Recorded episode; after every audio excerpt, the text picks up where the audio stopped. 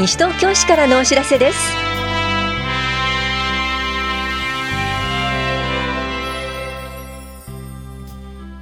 今日はオランダ連携プロジェクトゲームチェンジャーの活躍を目指して証明書コンビニ交付サービス停止などについてお知らせします。インタビュールームお話は北原児童館の島崎ひ美さん。テーマはパフォーマンス表彰書です。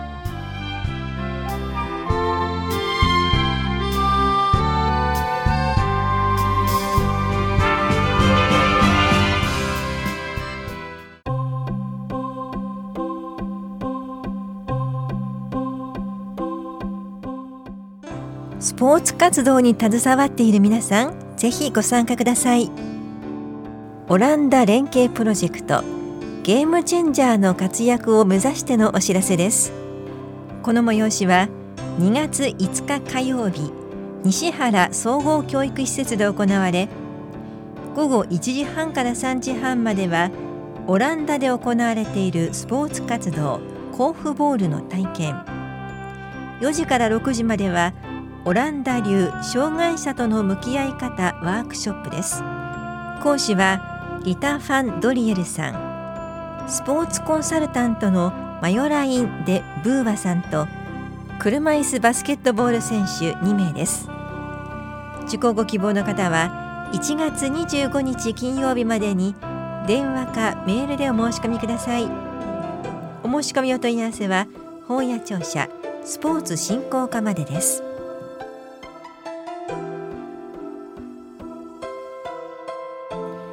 証明書コンビニ交付サービス停止のお知らせです。システムメンテナンス作業に伴いマイナンバーカードを利用した証明書コンビニ交付サービスが1月22日火曜日午後5時半から11時まで市内外のすべての店舗で停止します。停止するのは戸籍証明書と戸籍の不評です。ご理解とご協力をお願いします。なお停止日時は変更になる場合がありますので最新の情報は市のホームページをご覧ください。市民課からのお知らせでした。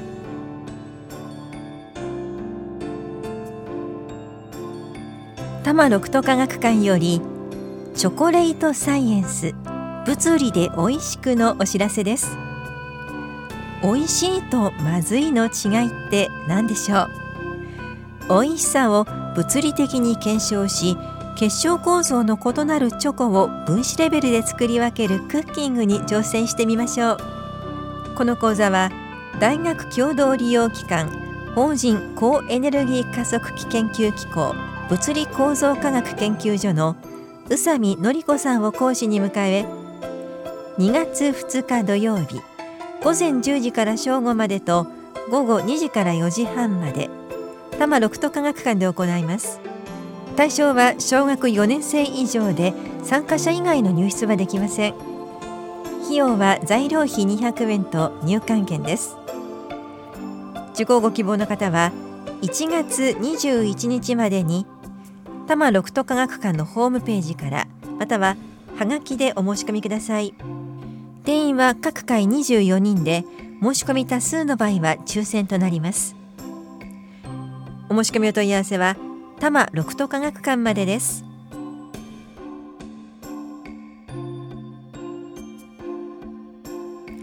認知症サポーター養成講座のお知らせです。認知症サポーターとは認知症を正しく理解し地域で生活している認知症の方や家族を見守り自分でできる範囲で支援する方のことです。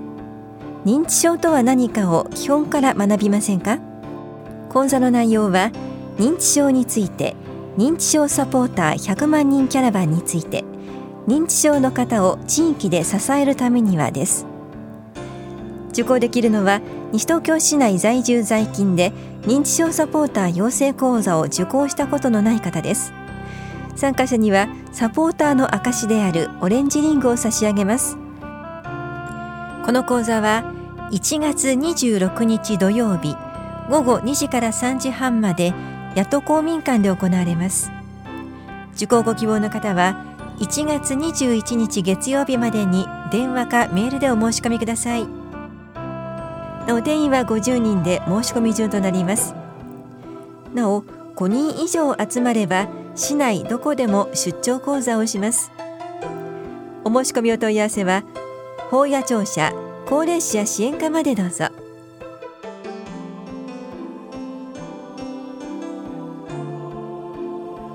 皆さんのご意見をお寄せください。西東京市地域防災計画修正素案のパブリックコメントのお知らせです。市の重要な政策を策定する際に原案を公表して広く市民の皆さんから意見を求めいただいた意見を考慮しながら政策を決定します。市の組織改正や土砂災害計画区域の指定などを踏まえ市では西東京市地域防災計画の修正を進めておりパブリックコメントを実施し皆さんのご意見を募集します。閲覧は両庁舎1階の情報公開コーナーと市のホームページで行っています。意見が提出できるのは市内在住在勤在学者と市内に事務所または事業所がある法人団体です。2月3日までに防災センター管理室まで持参か郵送ファックス市のホームページからまたはメールで提出してください。なお匿名意見は受け付けませんので意見提出の際は住所氏名を必ずご記入ください。また意見には個別に回答しません。検討結果の公表は3月の予定です。詳しくは危機管理室までお問い合わせください。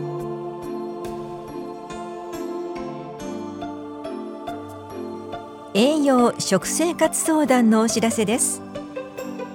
生活習慣病予防の食事や健康づくりのための食生活について管理栄養士による相談を行います。市内在住の方を対象に2月19日火曜日午後1時から4時まで法や保健福祉総合センターで行われます。相談ご希望の方は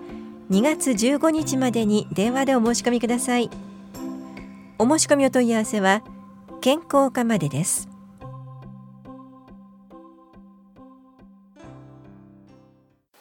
インタビュールーム。お話は北原児童館館長島崎ひろみさんです。テーマはパフォーマンスショーショーショー。担当は近藤直子です。パフォーマンスショーショーショーということでこの名前非常にユニークですよねこれはどうやって名前が付けられたんですか？えっ、と漢字で書くとですね飛ぶ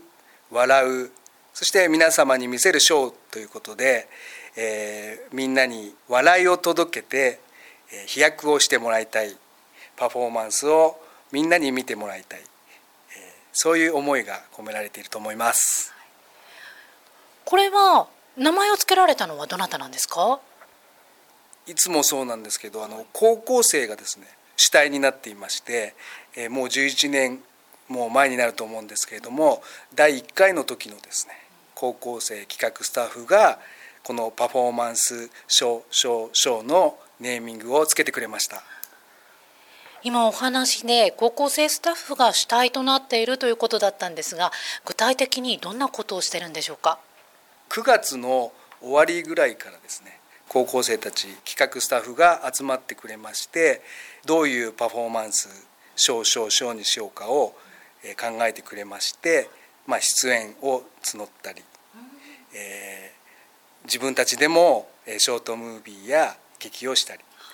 というのを自分たちで考えてくれています。企画もそして出演もしているということであの高校生たちがということですがスタッフは何名ぐらいいるんですか？今あの23名が企画スタッフ会議にも参加してくれて、えー、取り組んでくれています。市内の、えー、田無高校や文化女子高校あと近隣の武蔵高校の子たちがいます。さてパフォーマンスショーショーショー、えー、今度2月9日の開催ということなんですが改めて当日はどんなパフォーマンスが予定されてるんでしょうか？えー、いろいろ盛りだくさんで合唱やミュージカルダンスも何チームかありますしプラスショートムービーや劇を予定しています。本当にさまざまなことを予定されていますね。さて先ほど島崎さんからは今回で11年目というお話がありました。そのうち島崎さんは何回ぐらい高校生と一緒にこの企画運営されてるんですか？えーとまあ、4回ぐらいなので、えー、そんなに毎回かかってるわけではないんですけれどもいつも子どもたちがあの元気いっぱいに取り組んでくれてるので、えー、今回も非常に楽しみです。今回のイベントについて改めて詳しくお話しください。2月9日土曜日のですね午後2時30分から、えー、まあ、5時ぐらいの終了予定ですけれども市民会館公会堂で行っています。チケットは1月15日火曜日からです。無料チケットを市内各児童館児童センターで配布しています。えー、それでは最後になりますが島崎さんからぜひ聞いてくださっている皆さんに一言お願いしますあのとにかく内容をですね企画スタッフの高校生が、まあ、人のために、まあ、誰かのために役に立ちたいというところだけで一生懸命頑張ってくれて生き生きと取り組んでいますでそこにですねパフォーマンスをしてくれる出演の皆様がいてですねえみんなで楽しく盛り上げて、え最後は、えスペシャルゲストの方たちによるお笑いライブもありますのでぜひ見に来てください。インタビュールーム。テーマはパフォーマンスショーショーショー。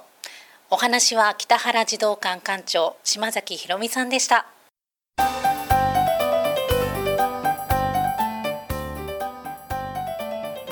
てていた油でろうそくを作り資源の再利用を楽しく学びませんか？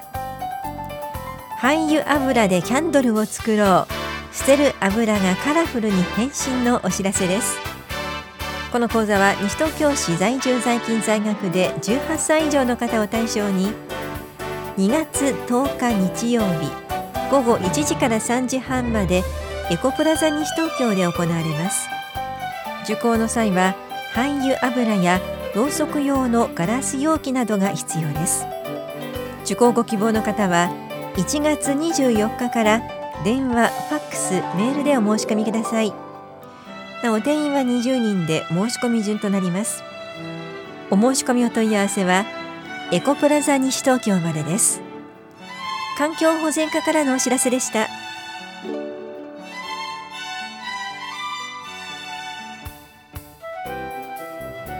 この番組では皆さんからのご意見をお待ちしています。FM 西東京西東京市からのお知らせ係までお寄せください。またお知らせについての詳しい内容は広報西東京や西東京市ウェブをご覧いただくか西東京市役所までお問い合わせください。